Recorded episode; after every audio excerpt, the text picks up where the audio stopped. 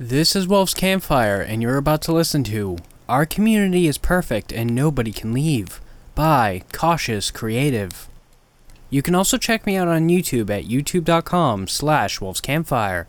With that said, whether you're sitting around a campfire, on the night shift, or even laying in bed, let my voice soothe your nightmares.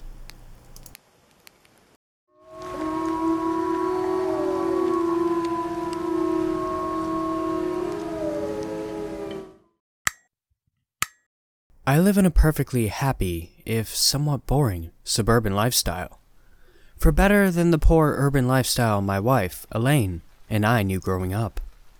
Although we are happy, it doesn't mean we are without any problems. Particularly my son Daniel. Daniel has always been a handful. My wife and I adored him, don't get me wrong, but he always just needed a little more than my daughter Mariah. Elaine and I feel mostly responsible for the way Daniel was. He's our oldest, and we had absolutely no clue what we were doing as two young parents. By the time we got Mariah, about four years later, our parenting skills had improved drastically.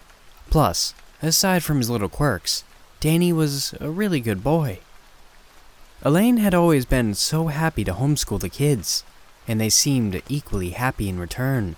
However, when the recession hit a few years ago, she had to return to work to help keep our community aloft.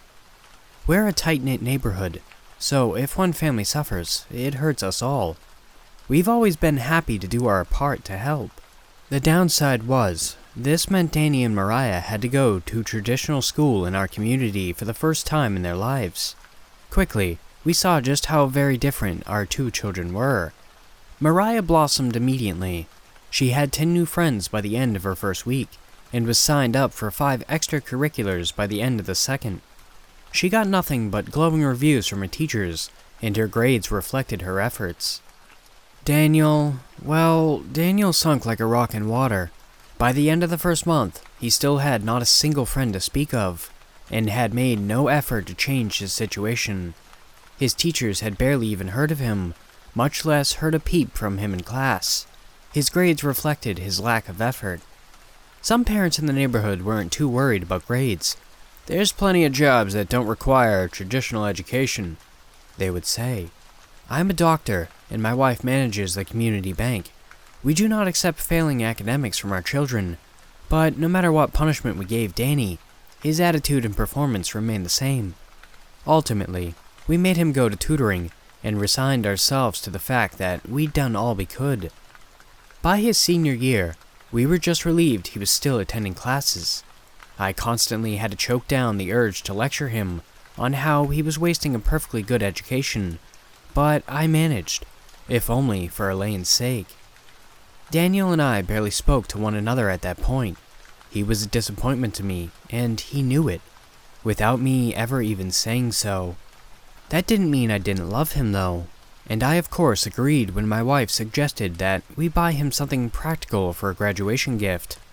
My wife and I had found a nice little bungalow down the road from us that we decided to buy for him. I was against it at first. In my opinion, barely passing doesn't merit such an expensive gift. But my wife reasoned that if he had a lower paying job, the least we could do was make sure he had a good place to live. And before you even ask, no, he couldn't have lived with us after high school not only would he and I have shattered the thin veneer that was cordial peace in our house, but it also simply isn't the done thing in our community. When graduation day came, my wife and I were excited to show Danny his new home. We, of course, waited until the formal celebrations had ended before we snuck him away from the party. As we walked down the road, my wife gave a little speech on how proud we were of him, how despite being grown up, he would always be our son. How we knew things hadn't been easy, but it's only going up from here. I honestly thought it was cheesy and not necessarily an accurate fit for our son, but he seemed pleased. At least, he was pleased until he saw the house. Um, so is my gift inside, or are we just stopping to rest? He asked, tentatively. Huh, no, sweetheart. The house is the gift. Isn't it precious? And still in the community. My wife was practically singing each word. I don't understand, I thought I could leave once I was an adult, that I could go back to the rest of the world. You told me, you promised me I could leave. But don't you like being our son? We love you so much, Danny. My wife was on the verge of tears at this point.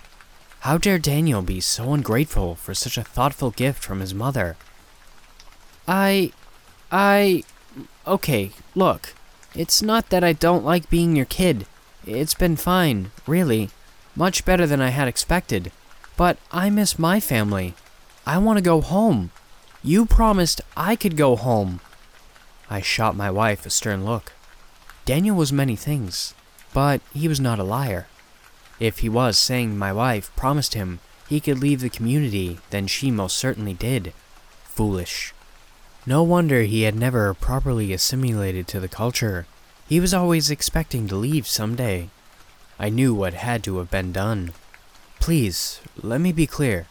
I find no pleasure in the removal policies of the community, but they are strict and they are fair, and those who do not remove a non-compliant are subject to removal themselves.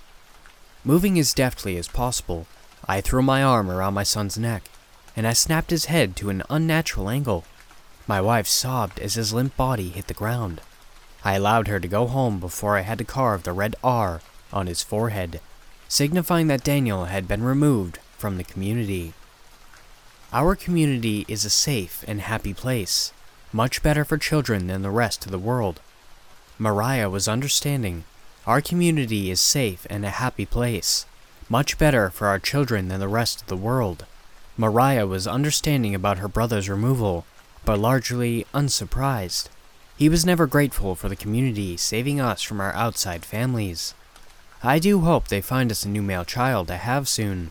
I knew right then that my little girl would be a fantastic big sister when the community leaders found a new boy for us. And soon enough, they did. His outside name was Evan, but my wife and I renamed him Jacob. He was scared the first few nights, crying for his outside mother, but he seems to be progressing quickly. I'm sure he will someday be perfectly happy in the community.